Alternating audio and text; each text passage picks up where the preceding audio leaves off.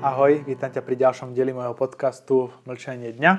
A dnes by som preberal tému uh, takú veľmi spoločenskú alebo spoločensky tak veľmi vnímanú a to je téma, nazve to, že obťažovania ako takého. Lebo dnes práve je také obdobie, kedy sa to dosť rieši, rieši sa to aj na sociálnych sieťach, veľa ľudí ako keby dosť potom ide, že vlastne, že čo je možno nejaký taký pozitívny prejav nejakej náklonnosti k žene a čo už je nejaké obťažovanie. Veľa ľudí to má ako keby dosť posunuté a veľmi ako keby nie pozitívne vplýva na to druhé pohľavie. A dokonca sú aj nejaké profily, ktoré sa zaoberajú tým, ako takouto, že ako by žena mala vystupovať a proste ako keby poukazujú na tie veci, ktoré sú ako keby zlé z pohľadu mužov voči ženám. A je to vždycky taká záležitosť, ja to prirovnám k tomu súčasnému stavu, ktorý povedzme vonku s pandémiou a s koronou, kedy jeden má argumenty pre toto, druhý má argumenty pre to druhé. A de facto aj tak všetci nakoniec sa rozhodneme podľa toho, čo v nás viac prevláda, či je to povedzme ten strach, alebo tá nejaká chamtivosť, či je to nejaká predstava, ktorú si tým chceme splniť. A pritom, možno to, že obťažovanie niekoho je to tiež veľmi podobné. Ide o to, že dostal som otázku, že keď proste naozaj nejako stroho odetá mladá dáma ide niekde do ulic alebo niekde kráča po meste, že či ona, ona naozaj ako keby si to tak nepýta tým svojim výzorom a, a týmito vecami. Uh, ja si myslím, že nie. Myslím si to uh, z jedného základného dôvodu, že to je niečo ako podobné, ako keď vám vypadne 100 eurovka niekde na ulici a kráčate ďalej a ten niekto, kto ide za vami, môže ju zdvihnúť, zobrať a odísť s ňou, lebo vy ste o tú 100 eurovku prišli a vy si vlastne pýtate to, že tú 100 eurovku už nechcete mať alebo nemáte mať, lebo nejako to ten vesmír a nejako tá náhoda to zariadila. Čiže keby to nechytil on, tak to chytí niekto iný a už vám to nemusí dať. Čiže každý si to vieme pretaviť do toho svojho pohľadu na tento svet a vždy to môže mať iné dôsledky. Čiže rovnako ako v tomto prípade tej na to, že stroho odetej a mladej dámy je proste to isté ako s 100 eurovkou otázka na toho človeka, ktorý s týmto buď pohľadom alebo so 100 eurovkou v ruke pracuje. Že vlastne čo vyhrá? Či vyhrá to, že budem sa správať úctivo a s hodnotou k tomu druhému, alebo budem sa správať tak, že ja teraz niečo chcem a nejako sa mi naskytla príležitosť, tak ja to využijem. Zase, ten strach versus chamtivosť, napríklad veľa, príklad, veľa chlapov by aj uh, sa obzrelo za tou babou, alebo by niečo povedal, alebo niečo zapískal, alebo niečo podobné. A napríklad paradoxne, oni to práve zo strachu neurobia. Čiže a možno keby naozaj tí muži boli až také prasatá, ako ich prezentujú, tak možno tá baba by naozaj ani nevyšla z toho domu radšej, lebo by ju už sused uh, oproti, keby vyšla z toho bytu, uh, nejako počastoval nejakými pochvalami, ktoré ona na, naozaj možno nechce mať. A tuto sa zase dostávame do toho, že vždycky aj tá spoločnosť, každá spoločnosť je len suma nejakých jednotlivcov. Každý jednotlivec vytvára atmosféru v tej spoločnosti a táto spoločnosť vplýva na tú druhú stranu. Rovnako je otázka, bo som uvidel taký pozitívny príklad, tá príklad, že, že či už si to nepýta, som uviedol, že keby takto baba s hlbokým výstrihom a s nejakou minisukňou prišla, povedzme, že do tibetského kláštora, že či by uh, sa stretávala s rovnakými reakciami. No, očividne asi nie. A prečo? Lebo proste tí ľudia majú iné veci v sebe na riešenie, na iné veci sa v živote fokusujú. Nehovorí, že teraz všetci máme byť ako tibetskí mnísi a proste len chodiť nejako tak v tichosti sa presúvať po meste a len letmým pokývnutím hlavy sa navzájom zdraviť a každý si ísť svoje. Ale na druhej strane, si zoberte aj taký druhý príklad, mala by potrebu tá baba alebo to dievča v tom tibetskom kláštore chodiť takto oblečená? Čiže zase si po, povedzme, že vlastne akú o, akú situáciu tu vytvárame, že častokrát podvedome nejako muži reagujú a nejako podvedome ženy nejako reagujú. Nejako ženy niečo očakávajú. Bohužiaľ, čo je najväčší problém, lebo toto všetko, o čom je táto téma tuto na začiatku, ale ako viete, ja chcem ísť rád do hĺbky a rád k podstate veci, lebo môžeme sa tu rozprávať, že kto je viacej v práve, kto je väčšia svinia a kto komu čo zlé robí a kto nakoniec trpí a kto netrpí. Môžeme sa o tom rozprávať, koľko chceme. Ale ja mám rád veci, ako keby vo veciach jasno, tak ako nejako od tej prírody alebo od toho základu sú. A povedzme si to, že keby v ženách sa v ranom detstve a naozaj ako keby v tom, keď sú malé, malé deti a naozaj do tých troch, štyroch, piatich, šiestich rokov, kedy vyrastajú v tom úzkom kolektíve svoje rodiny a blízkych, možno škôlky, tak keby sa v nich naozaj podporovala tá, taká tá sebahodnota, taká to, že ich ľudia za všetko nekritizujú, že ich človek, aj nejaký chlipný chlap nepochváli len, keď vyzerajú sexy, tak by to možno ani nerobili. Možno by nemali takú potrebu sa nejako podvedome odhalovať, aby naozaj získali tú pozornosť, ktorú majú vtedy, keď takto konajú.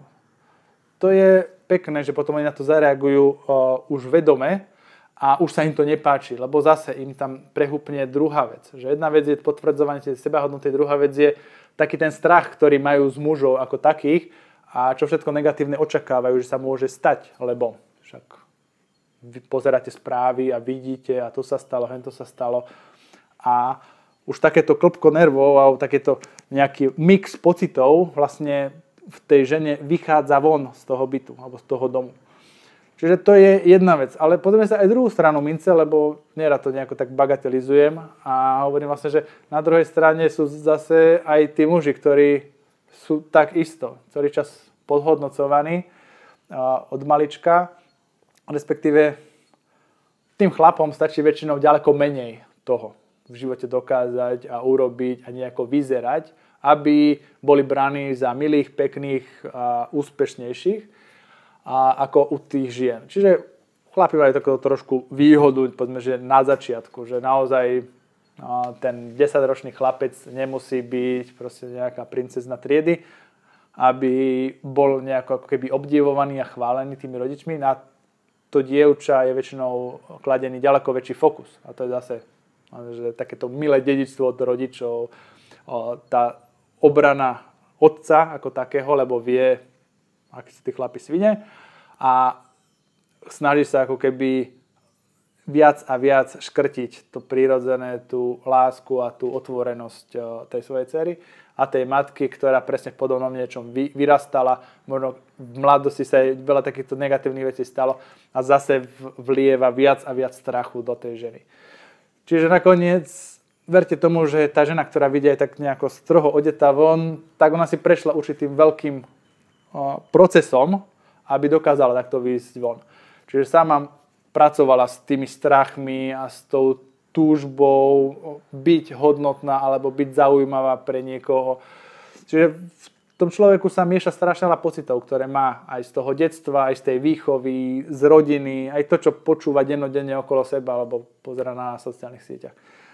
A na, na druhej strane potom ten uh, chlap, ktorý si myslí, že takto uh, by sa mal taký ten lovec v džungli alebo taký ten naozajstný mačo alebo nejaký taký ten naozaj úspešný človek správať. Ešte to je tak učia veľa tých biznisových, že keď niečo chceš, tak musíš ísť za tým, musíš sa proste postaviť a ideš a komunikuješ a snažíš sa, to nevadí, že ťa odmietne, tak pôjdeš potom na budúce.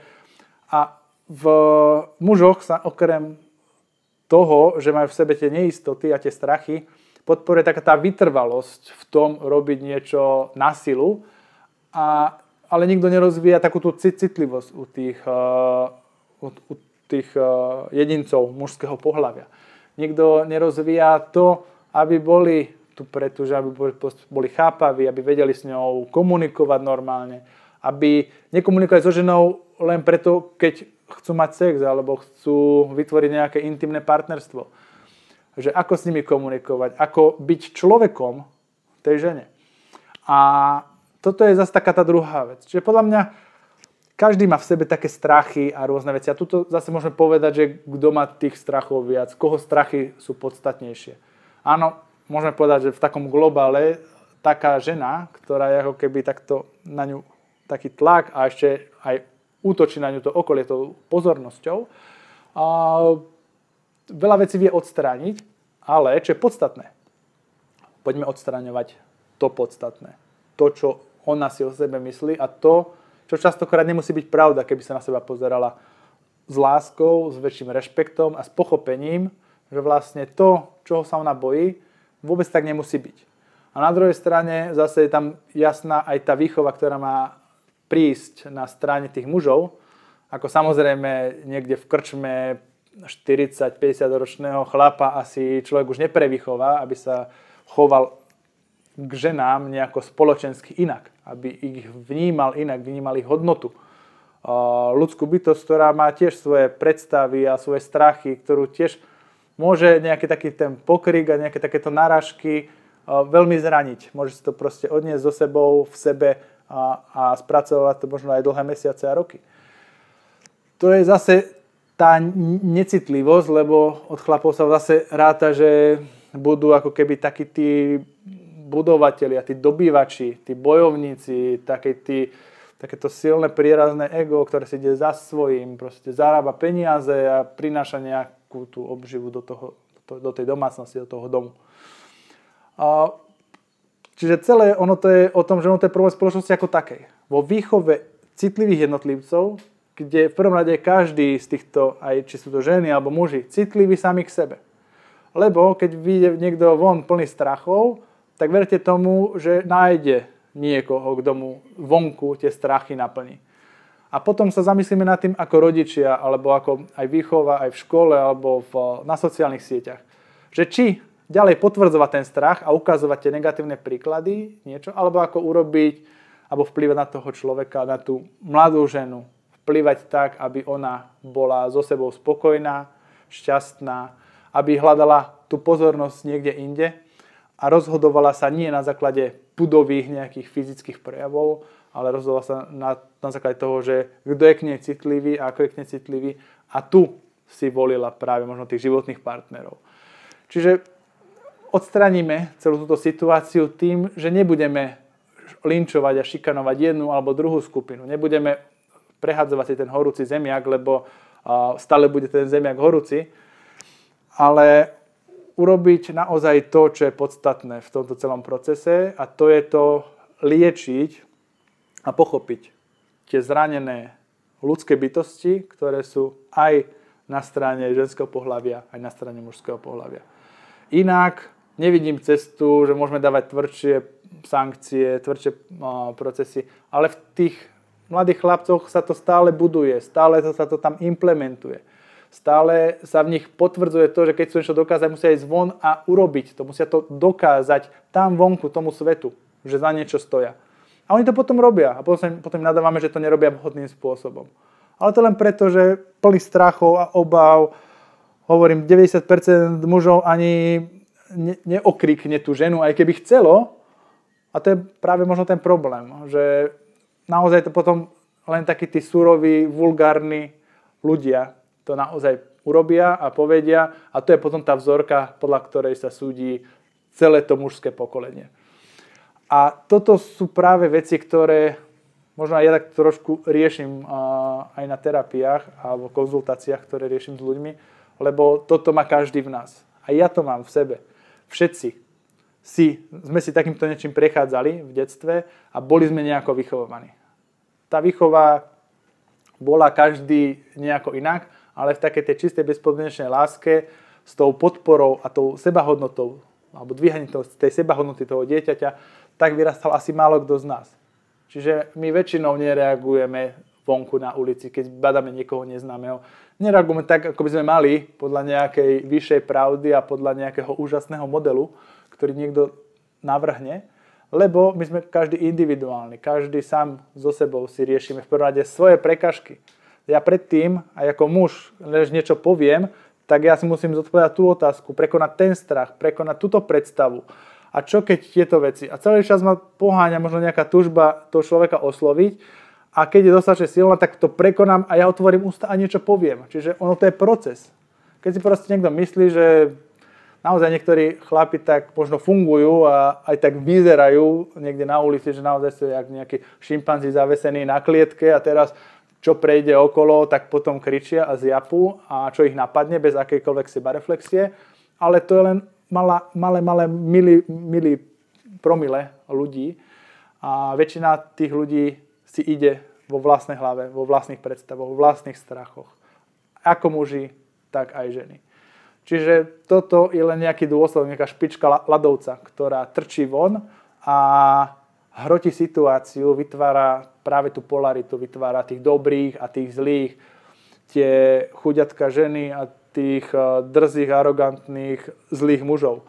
Ale ja to vidím ako, že dva zranené tábory navzájom sa proste doťahujú, kto viac trpí. Ale ako toto vyriešime je, poďme riešiť tých zranených. Poďme tie strachy a tieto veci riešiť, potvrdzovať v ľuďoch tú hodnotu a pracovať spolu a hlavne každý sám na sebe, na tom, aby ja som nemal takúto potrebu s niekým takto interagovať niekde na ulici a nemal tú potrebu, keď chcem niekoho osloviť, tak to urobil milým, šetrným spôsobom, tolerujúcim toho druhého človeka a nie, nie tvrdým atakom alebo nejakým vulgárnym spôsobom. Aj keď bohužiaľ veľa žien ich to možno tak ako keby nadchne alebo im to imponuje, ale to je zase, zase len ich nejaký, nejaká nechcem, nechcem povedať, že zvrátená predstava alebo nejaký vzorec, ktorý majú proste z toho detstva a tie ženy práve priťahuje práve nejaká taká tá osobnosť tyrana alebo nejakého takého silného prezentátora mužskej energie a takéto ženy si to asi aj vyberajú a veľmi ako keby im to tak imponuje, ale hovorím, to môže byť len vzorka. Väčšinou tí muži reagujú na strach tých žien. Čiže poďme riešiť tie strachy, poďme riešiť tie bolačky z minulosti, tie zlé predstavy jeden o druhom a hlavne sami o sebe. A následne sa dostaneme cez to, že nebudeme musieť riešiť eh, konflikty, ktoré sú len dôsledkom tých ľudí, ktorí tam navzájom interagujú. Pekný deň.